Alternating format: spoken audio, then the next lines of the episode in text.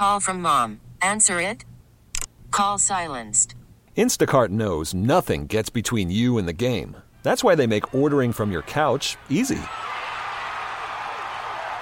Stock up today and get all your groceries for the week delivered in as fast as 30 minutes without missing a minute of the game. You have 47 new voicemails. Download the app to get free delivery on your first three orders while supplies last. Minimum $10 per order. Additional terms apply. Welcome to Special Edition, a weekly look at the issues in the news and the personalities shaping the stories. Special Edition is a production of Intercom Communications. Welcome to Special Edition. I'm Paula Degnan. Coming up in Special Edition this week, we're going to meet two authors. Both women hail from northeastern Pennsylvania.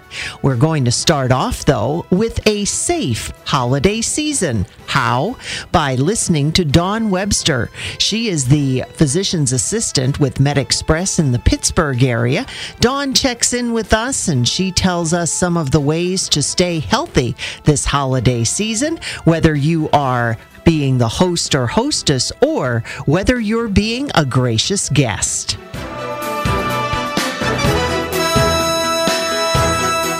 Dawn, we are into the the, the crux, I guess, of the holiday season. And so many people are now planning their get togethers.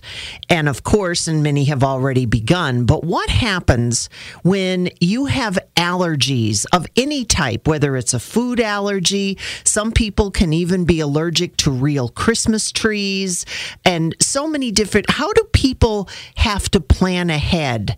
When they're confronted with all these things because sometimes these allergies can really turn out to be serious. Sure. So most people do know, you know, what their triggers are, what they're allergic to.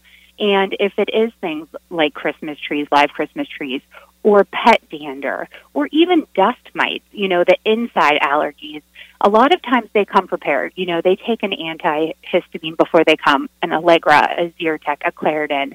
Um, but honestly, if, if the party's at your house and you know that, you know, cousin Bob is severely allergic to cats, maybe keep your cats out of the main couple rooms for a few days beforehand just to kind of help them out. Because even if, you know, you do take the antihistamines, you're still going to have itchy, watery eyes. You're still going to be sneezing. You know, it, it can be miserable. So, you know, just do your best. Um, if, if it's something like pets that, you know, you can um, help a little bit.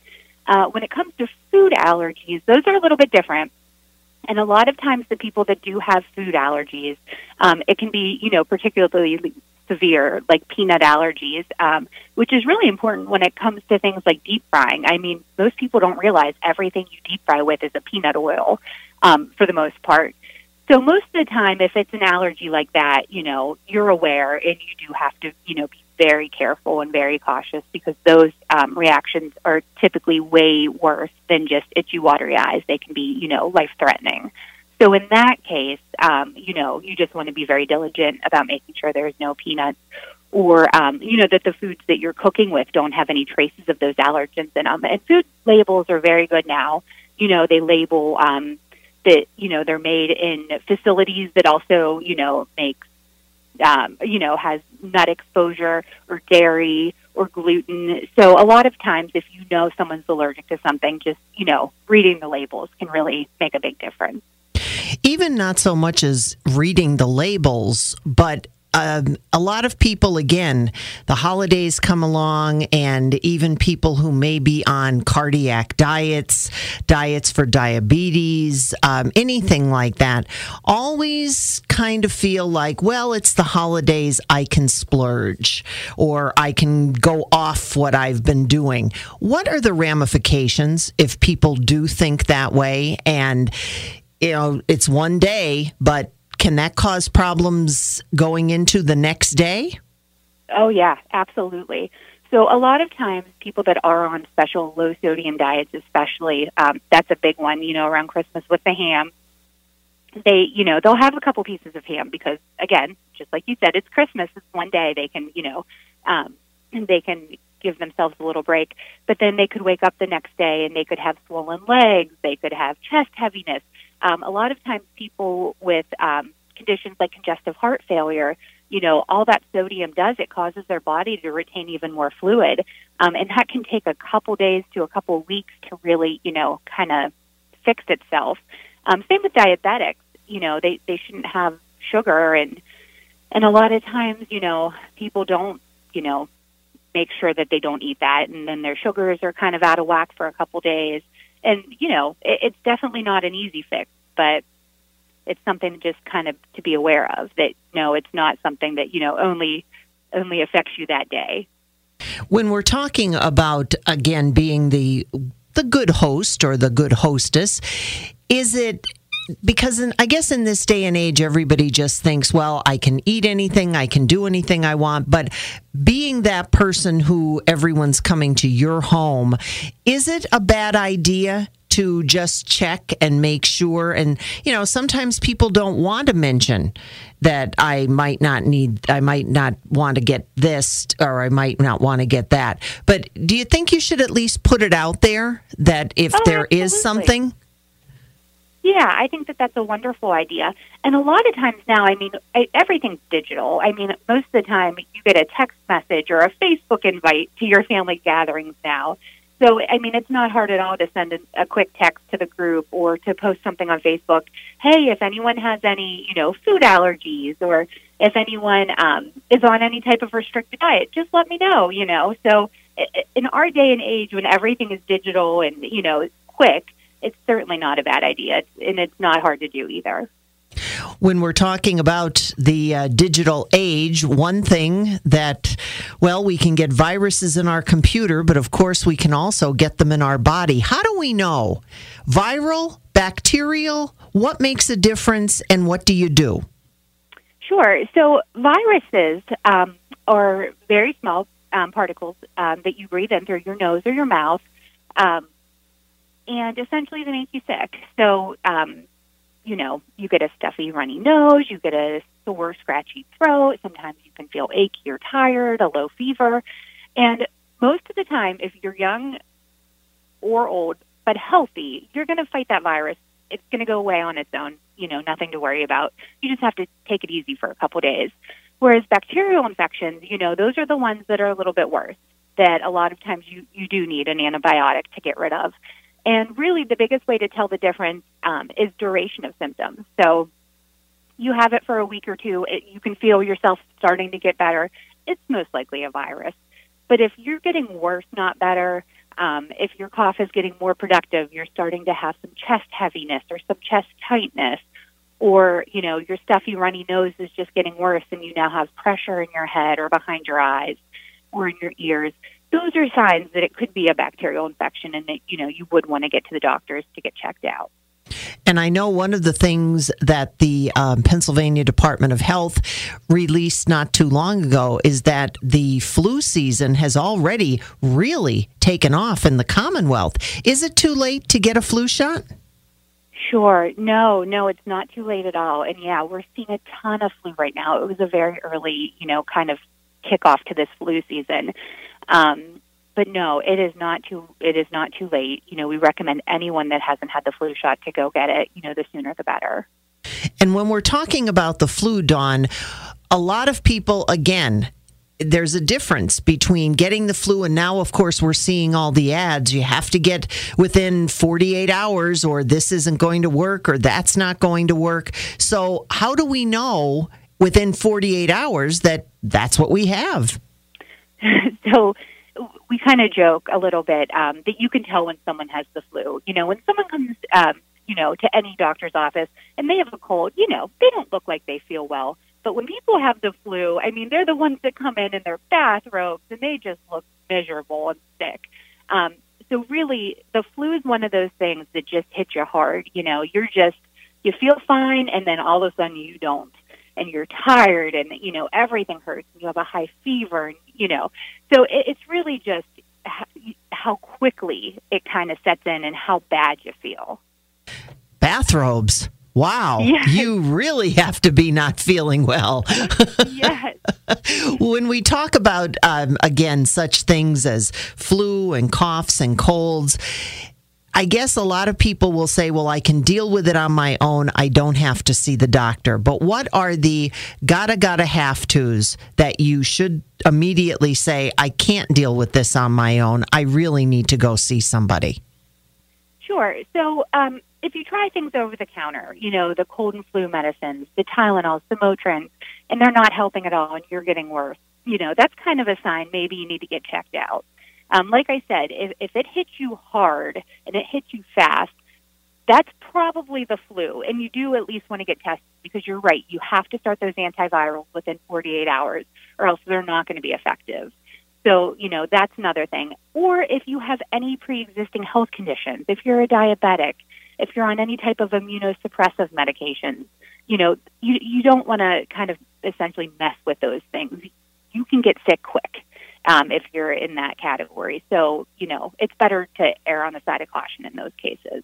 And I know everybody says hand washing. What are some of the other tips that, again, especially when we're with family and friends and we've got ages from teeny tiny to uh, to up in years, what are some of the things that we should do in order to try and keep all of these germs at bay? Sure. So definitely, definitely wash your hands as much as you can. If you don't have soap and water, use hand sanitizer. Um, kids, you tell them to go wash their hands. You don't actually even know if they're using soap. They're in and out of the bathroom so quick. So a lot of times with kids, even after they wash their hands, I'm like, all right, come over here, let's use some hand sanitizer too.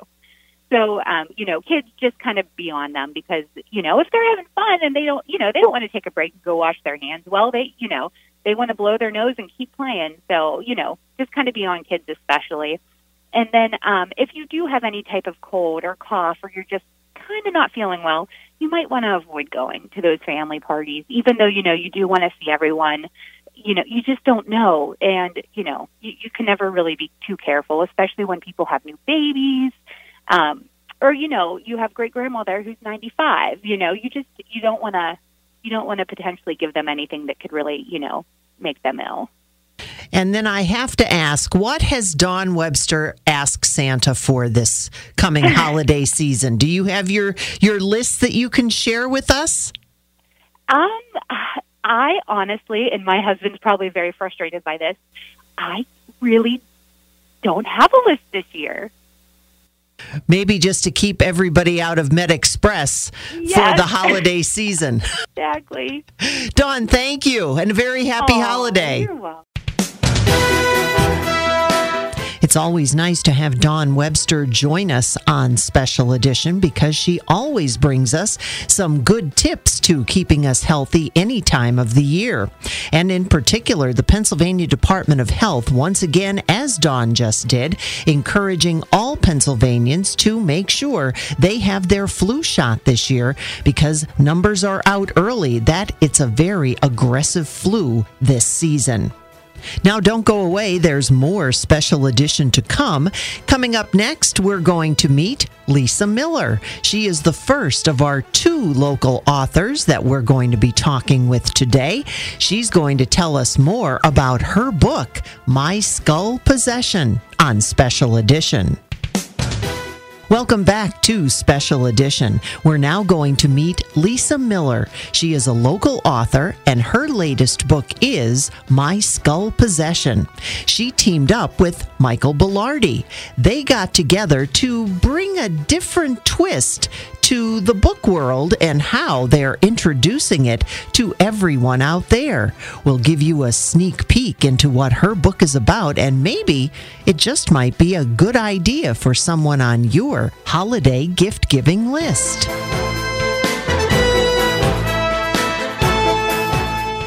We're going to start with Lisa Miller. You're an author.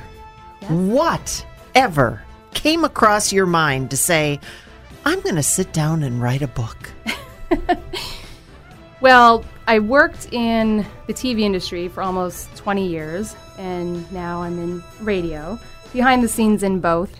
And I was missing that creative element in my life. So for years, I've been a reader, and I grew up reading Edgar Allan Poe at nine, ten years old. Been a mystery fan for for that long. And in 2001, someone mentioned that there is a a writers conference, the Penn Writers Writers Group, Penn um, Writers Conference. So I thought, you know, I'm going to go. I went by myself, didn't Where know is that? anyone. Uh, Penn Writers is a Pennsylvania writers organization, but the conference was held in Hershey. Oh, so it wasn't something local. No, it wasn't something local. Okay. So I said, I'm going to go and just talk to some other writers, like minded people, and give. I- I had some things that I had jotted down and some ideas for a story, and I'm just going to bounce it off of them and just see if, you know, it's something that I could pursue. So I went to the conference, met some great people, and from that point, I just started writing. And I got great inspiration from a lot of writing coaches, um, some other great authors, and I just went from there. Did you have authors that you kind of gravitated toward before you actually started and decided, well, maybe I'd like to do that because the because the, material that you've selected here, and this is your first, correct? This is my second. Oh, your second. Second book, yes. Okay, was the first one like the second one? The first one was categorized as a mystery, so I knew when I did my second novel, I wanted to be a little bit, a little bit darker, um, blurring the lines of mystery, horror, and um, thriller genres. Oh, So uh, my first book was The Running Path, and that was 2010. So there was a long gap between writers' conference and first book and second book, but that's just the nature of the game. so in betw- between these two books, then did you have a writer that you maybe followed that you kind of not took the style, but just was more of that style? I wouldn't say a specific writer. Um, I've I'm a big advocate of reading. I try to get my teenage sons to read as much as possible, but that's always a, a hurdle. Um, but I just read everything I can, different genres, gravitating towards mystery and horror. So I would say over the years, huge fan of some of the staples like Stephen King, Clive Barker, Dan Brown. Um, in recent years, I'm a huge fan of Ruth Ware, so more of the, the mystery genre. So I think as long as you are reading, you're you're honing your craft of writing because you need to read in order to write. So I again, throughout the years just constantly reading and gravitating more towards those genres. So, what is this book now? So this book, it's a young adult um, thriller. It's categorized as a thriller, but it crosses over into different genres and blurs the lines of mystery, horror, thriller. So it will appeal to different fans of all of those genres. And it's a young adult, meaning it's appropriate for teens, but it's definitely going to appeal to an adult audience, fiction audience. So it covers a lot of ground. All right, let's bring Michael in. And Michael, you had the opportunity to work with Lisa on part of her project, and that is a video which I saw and it's very cool. Thank you. And when you when she approached you with this, uh, how did that how did that whole creative process work? Well, I mean, Lisa and I worked together for years um, back in uh, back in the days at a local affiliate station. So you know, we had a little bit of a camaraderie over the past of working together for her clients. You know, and then finally, Lisa called me and said, you know, I'm the client. I want to do a trailer, a book trailer, which is something that is kind of in its infancy stages. I mean, book trailers are not very common these days. Right. But, you know, books are also moving into the digital world and all that stuff. So we sat down and we're like, all right, we're going to make a trailer for a book. We want to make sure that we want to captivate the audience. So we sat down. We went to um, one of the local establishments here and we sat down. We talked about it. I got some, the layout of the book. We started to see what we can do to kind of pave the way to get uh, readers interested in reading the book. So we sat down, we talked. You know, uh, Lisa had mentioned that it takes a lot of it takes place inside of an oddity shop, and um, one of the local oddity shops, the Strange and Unusual. Uh, Josh Ball is the owner, is one of my closest friends. So I'm sitting here going, that has to be our venue. So working with and, and Josh and I work together on video as well, and we do so many things together. I'm like, So that wasn't a big leap. no, it wasn't a big leap, but you know what it did is it, it, you know because we had the time that we had and what we were trying to do, and this is very much, you know, at first it was an independent project, and then it, it took on and it, it started growing even more. So, working at the Strange and Unusual made everything a little bit easier for us to do. We had a beautiful floor plan, we had everything that we needed there. So we sat down, we started coming up with the the recipe for success. How do we make people feel what they're going to feel in the book and be intrigued and interested to go out and buy the book? So I called in a few of my friends that were, you know, up and coming actors or people that were interested in doing that. So they're all local. Absolutely. Oh. Everything about this project was done local, and that's that's what's cool about it. You know what I mean? We didn't have to go to New York City. We didn't have to bring in, you know, all these different things that um, you know weren't quite available immediately to us. We wanted to keep this local. We have a talented local author. We have a talented local business. Um, all right, so let's use talented people from NEPA. So we kind of bridged that all those gaps together, and um, we sat down one night, came up with an idea. We came back a few days later, shot it, and then um, I spent the next couple days editing, putting it together, and it came out to be what it is now. Well, when I heard it, I thought it was Lisa that was actually doing the voiceover. Because it just sounded like it would be something that Lisa would be very accustomed to doing, but it wasn't. No, So that's pretty cool. No, that that was um, that was a, local a local lady from the area. Her name is uh, Gabrielle Zeno. Very very talented woman. She uh, she comes in. She likes to, to hang out and do whatever she can. Uh, she's one of those people who has just a beautiful personality, has the ability to take on any sort of project, always looking to grow. And she said, "You know, Michael, I want to give this a shot." And I brought her in, and it was it was a good fit. It was a good fit for us. It was a good fit for what we were trying to do, and uh, it just came in like a blank canvas, and she made it work, which was awesome. Well, I already told Lisa I get first dibs on the audiobook. there you go. Lisa, come back up here now and tell us a little bit more about this about the story of the book. You said that it is um, for youth, older youth, and in Michael's uh, in Michael's trailer there are they look like teens that are that are there. So, what's the premise of all of this? The the premise of the book it, it is a young adult um, thriller. So, in order to be categorized as young adult, your protagonist, some of your main characters, also have to fall into the teen category, anywhere from 12 to 18. So, our protagonist, her name is Brighton Corley, and she is 16 years old. And the premise of the story is the town, there is a town that is just obsessed and overwhelmed with this book that surfaced. And what happens is that some of its readers die after reading the book. So our protagonist, Brighton, embarks on this journey with some great characters supporting her to find out what's the mystery surrounding this. Is it something that's haunted? Is it something possessed? Or is it something a little more sinister that's going on with the connection to the town? So the focus the focus of my novel is the book. The book is one of the main characters, and Brighton is unraveling what's behind this. Why are these people dying? So there are a lot of paranormal, supernatural elements, and that's where the Curiosity Shop comes into play because she does a lot of research there, learning about different items that have a history of being haunted or possessed. So there are a lot of references to real, and I do air, air quotes, real events. So the book is not a true story by any means, but it's inspired by a lot of true events that you may have heard of things being haunted or items having have- Locally?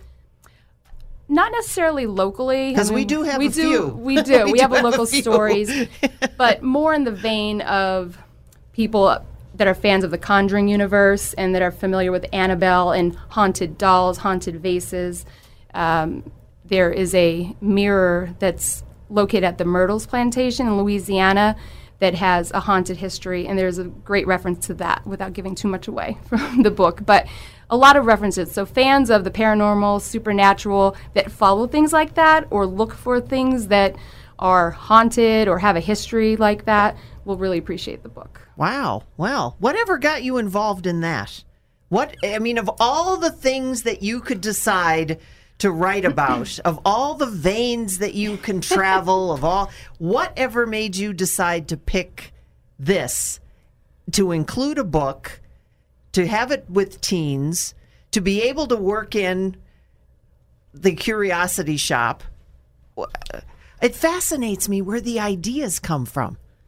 Well, one of the greatest things, starting with the, the last thing that you mentioned, including teens, I I want to raise more awareness for for teens and young adults just to be more of a reader. Just because there's so much focus on social media and um, digital mediums, and again, having two young teens, I know what the struggles are. So one of the best um, compliments that I got and that Michael got, and he doesn't even know this, but a few people said to me, um, you know, I watched the trailer and I don't even read, but I'm definitely going to read this book. It, it, drew me right in. So I mean, we had I had several people say that already. So that was that was my goal. So that was why I wanted to bring the trailer part and just to merge the the, the visual with the reading aspect of it. Now, let me ask Michael then. Are you concerned at all? And I'm not going to ask Lisa, I'm going to ask you. Okay. Are you concerned at all that by seeing, because again, when we read a book, mm-hmm. we have our own imagination. Sure. you concerned that that might cause a little bit of a shift in the way that people read? Well, you know, in, in the discussions between Lisa and I, that was a concern. Um, you know, like I said, these book trailers. Th- this is a new style of marketing for uh, for an author for a book. So yeah, you know, putting too much, putting a face to a character or putting a line to a character um, has a way of kind of I don't want to. It, it, you, you would be concerned that it could jeopardize that. In this case, we were tactful with how we did our, how we did the shoot. You know what I mean? Um, the shoot was more alluring, um, just by the lack of what we did put in there. We wanted people to feel like they they they met the cliffhanger. We want them to see that okay, I need to know more. Like, you know, there's just four or five individuals here. Who is this? What is this? So we made sure that we kept that element of mystery inside the trailer, and that was a strategy. So I do think that we ca- we definitely captivated. We definitely, you know, succeeded in our goal there, um, especially with the minimum amount of lines that was even in the trailer. Mm-hmm. So while that concern is valid, I think we have definitely evaded ruining or spoiling any sort of imagination because this book is full of it. it. You have every opportunity to sit there and be just sinking into this book. You really do. And your mind is going to have more than enough opportunity to use its imagination to create what, what you are visualizing as you read it. Did you have someone local do the music? Um, no, I did not. The music, the music was uh, a, a, music bed that I on my computer over years because um, I, I work on a number of different things, and I love the spooky world myself. Uh, I manage Reaper's Revenge on the side here, and then you know at the same time, you know, being involved in all the other different things that I do. So this was kind of like right up my alley. Being able to be in the oddity shop, do something a little more dark and eerie. That's kind of my personality. So um, I love Halloween, and it's fall. So this this just fell right at the perfect timing. A lot of cool elements to have fun with, and it was just right up my alley. I, I wanted everything to do with it. And where where would the um, book be available? The book will be available in local stores. That sounds amazing. What's the title again? My Skull Possession. My Skull Possession. Lisa, Michael, thank you. Thanks. Thanks for having us. Thanks again to Lisa Miller and Michael Belardi for joining us on Special Edition. Lisa, the author of the book My Skull Possession. Now, don't go away. We have another local author to meet on Special Edition. Her book, well, it's a little bit different. It's a story of the survivors. And I'll let her explain. Don't go away. Welcome back to Special Edition. Now we're going to introduce you to local author Amye Archer. The book is entitled If I Don't Make It, I Love You. It's about school shootings, but not the way that you might think. Amye was able to talk to people involved in school shootings, the survivors, and we're going to find out exactly what they have to say. Amye, I love to talk to authors, especially local authors. Let's start off by having you give us just a little bit of your background, where you're from, and how you got involved in this current project. Well, thank you for having me, Paula. Um, so I grew up in Scranton. I've been here pretty much my whole life. My husband and I live in Scott Township now, which is only about 15 miles north of Scranton. And um, I started writing when I was 12 years old, and I've been writing ever since. And I've always written first person kind of memoir stuff. And last year, I was asked to be part of an anthology called My Body, My Words where we asked authors to write letters to their bodies. And we did that, and my co-editor Loren Kleinman and I really worked well together. We we just have sort of the same artistic vision, which is very rare to find with artists and especially writers. So uh, we decided to do another project together, and in the meantime, what was happening with me personally is I was, like many parents, devastated by the Sandy Hook shootings. So I knew, you know, I got involved with the gun violence prevention advocacy groups right after that shooting. Uh, my daughters were the same age as those kids that were killed that day. So I knew that I had wanted to do something with gun violence. So Loren and I talked, and it seemed like a natural fit. So we started with a question, which is whatever happened to the kids that survived Columbine? You know, what happened to them? Because we were also their age when that shooting happened. Right. And how long ago was that? That was in 1999. Wow. So they, you know, they recently had their 20 year anniversary. Right. And it was, you know, I was a, a junior in college when that happened. So I was like two years older than them, but around the same age. So Mm-hmm. I, I was always aware that my life was sort of progressing simultaneously with theirs. But I always was aware that there was a large difference between our lives. So we started there. What happened with the kids who survived Columbine? And thus, this project grew out of that. And the title of the book is If I Don't Make It, I Love You Survivors in the Aftermath of School Shootings. And where did you come up with that? Is that from one of the actual incidents? Yeah, um, we started this project about a month before Parkland happened. So we started in January of 2018, and then Parkland happened on Valentine's Day. And I read an article um, about a young girl who texts her mother, hiding from a closet, saying, If I don't make it, I love you. And I just thought that is such a haunting statement on so many levels, but especially for a parent. So I knew that that really encompassed what we were trying to capture here. So, what exactly is the um, the makeup of the book? Then is it a retrospect of what happened at all of the, different happenings? Is it following one particular, as you mentioned, uh, you growing up in an era of Columbine?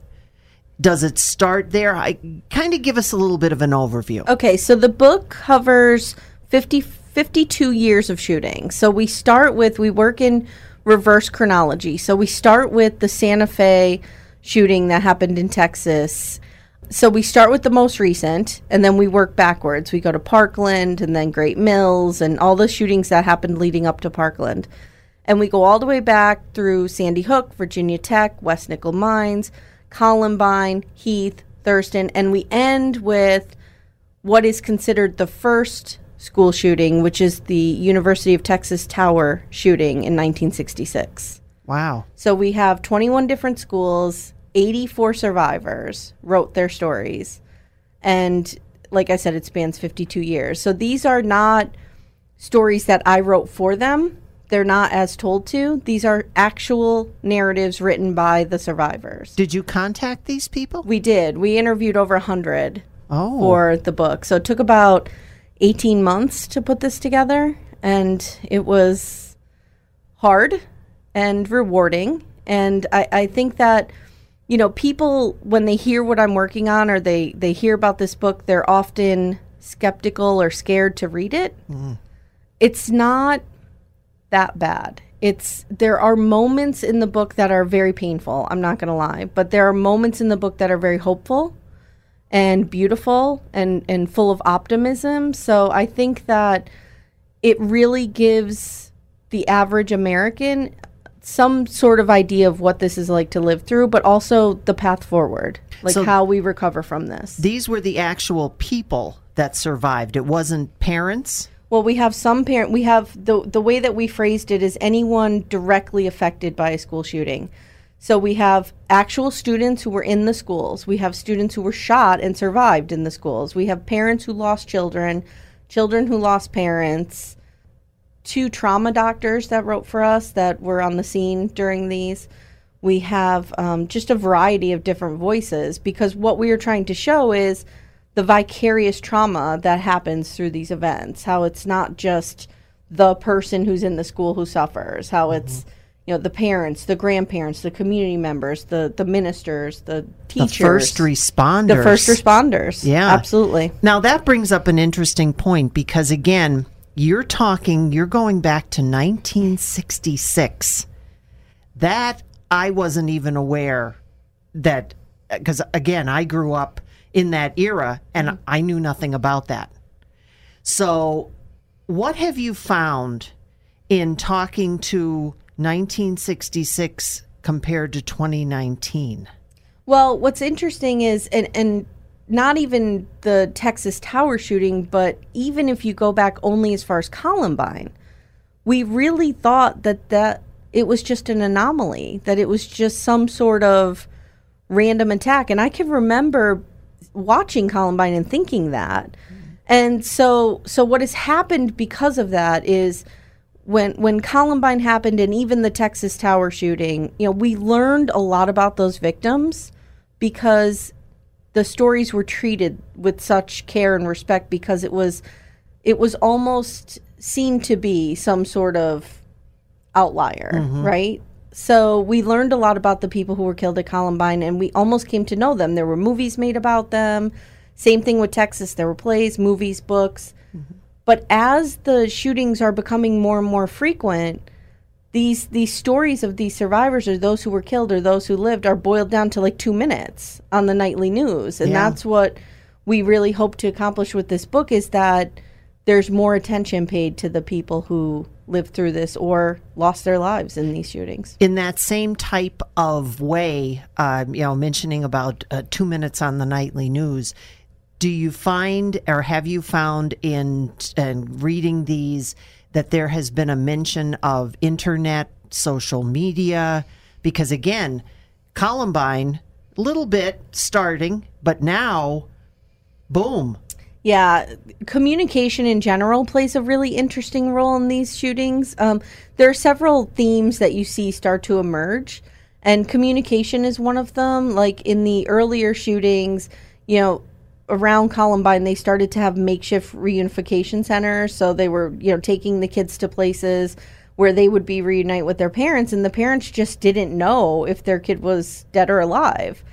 And in the more recent shootings, with cell phones especially, it's heartbreaking, but it's also, you know, parents have the ability to communicate with their kids immediately to see if they're okay. But then you always have the stories of the parents. Like I worked with one mother from Santa Fe, Texas, and her daughter Kimberly was killed. She was 14. And she wrote, like, she talked to me about sending that text message and never seeing the read receipt.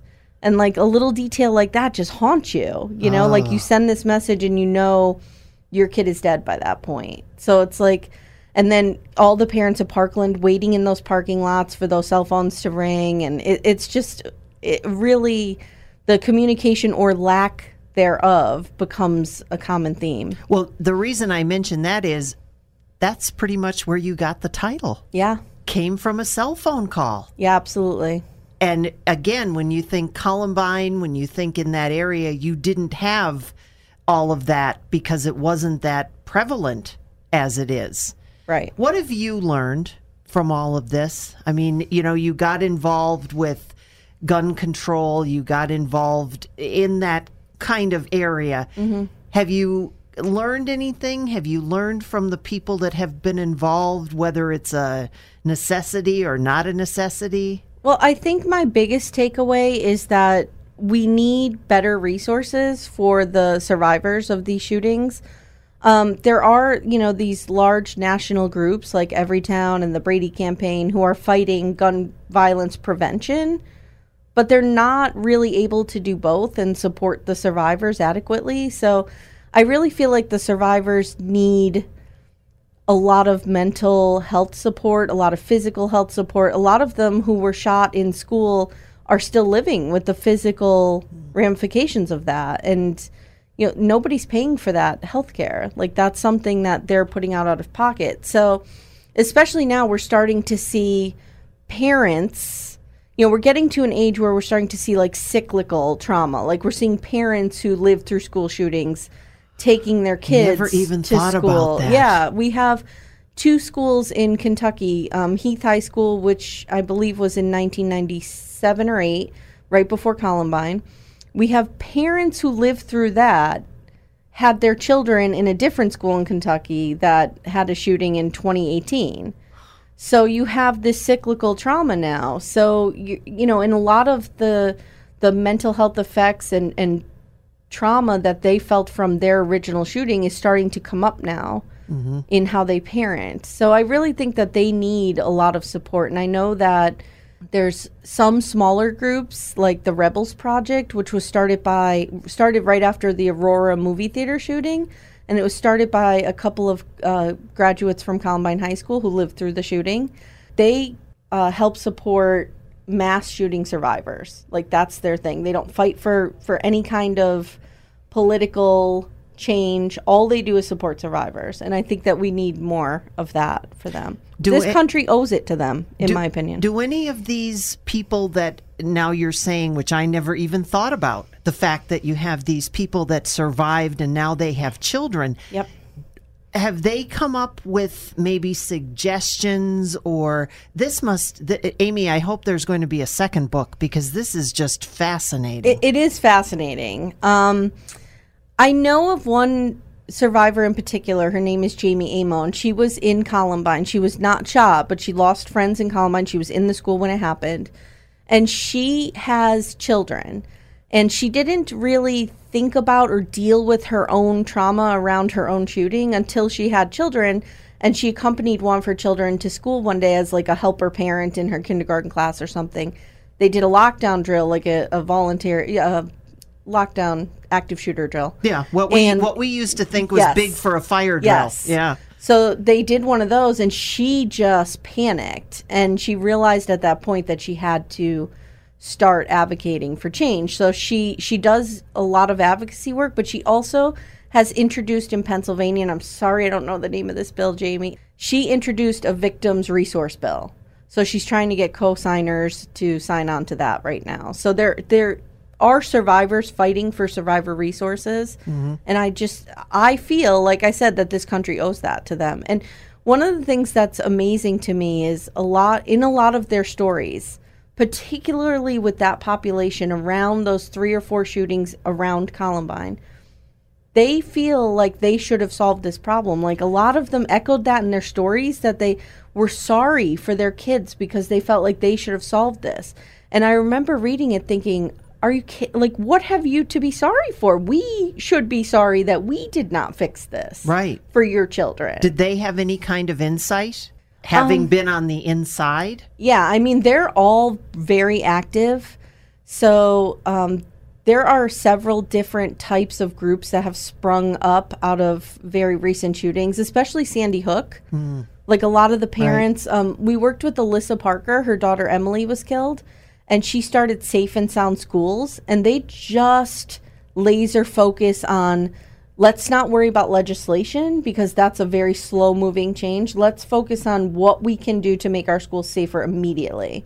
And then you have groups like Sandy Hook Promise, started by Mark Barden, who lost his son Daniel in the shooting.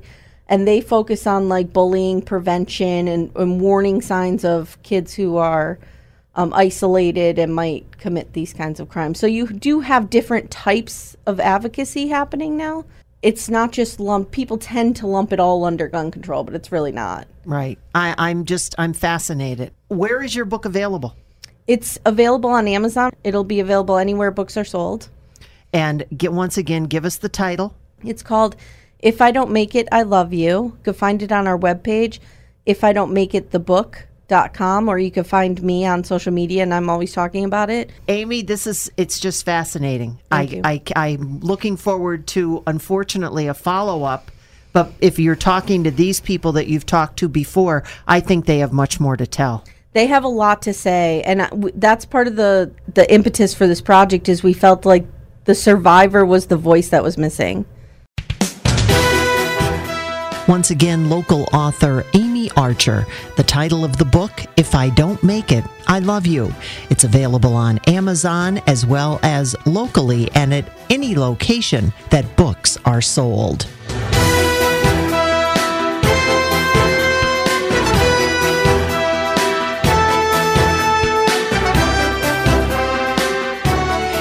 Special Edition, we like to bring you things that are happening around the community. And sometimes, especially at this time of the year, there are so many things happening, we don't get to talk to everyone involved. So let's just tell you a few of the things that are going on. A Christmas Carol. It's underway at Little Theater of Wilkes-Barre. Performance Sunday afternoon at 3 p.m. It's the annual Festival of Trees taking place on the second floor of the marketplace at Steamtown. It's opened through Wednesday, January 22nd to benefit Toys for Tots.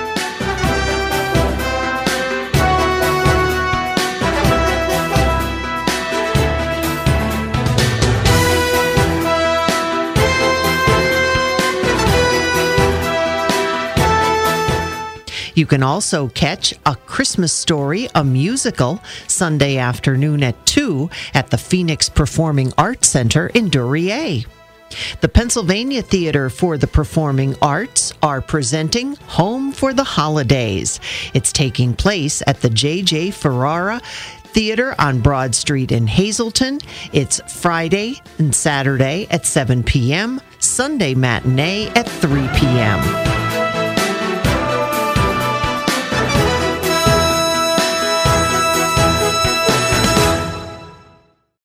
Maybe you'd like to get a little bit of exercise this holiday. You can skate with Santa. That's happening on Saturday, December 21st from 1:30 to 3 p.m. at the Revolution Ice Center in Pittston.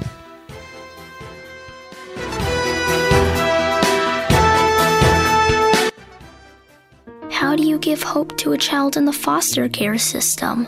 It starts with your heart.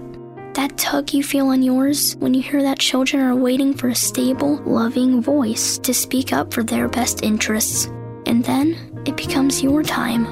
What started out as a feeling that maybe you could make a difference becomes the difference. Change a child's story. There is a child waiting for a volunteer like you. Learn how you can help at lackawannacountycasa.org.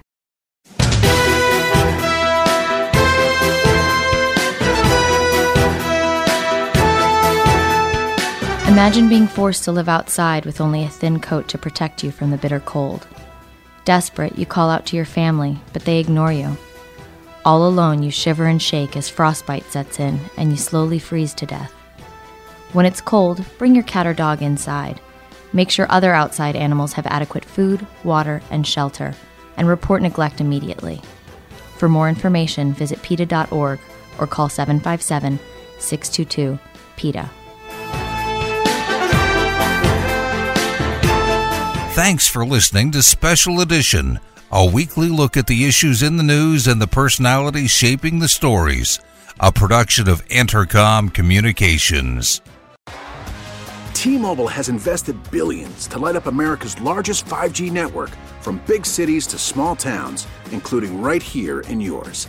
And great coverage is just the beginning. Right now, families and small businesses can save up to 20% versus AT&T and Verizon when they switch. Visit your local T-Mobile store today.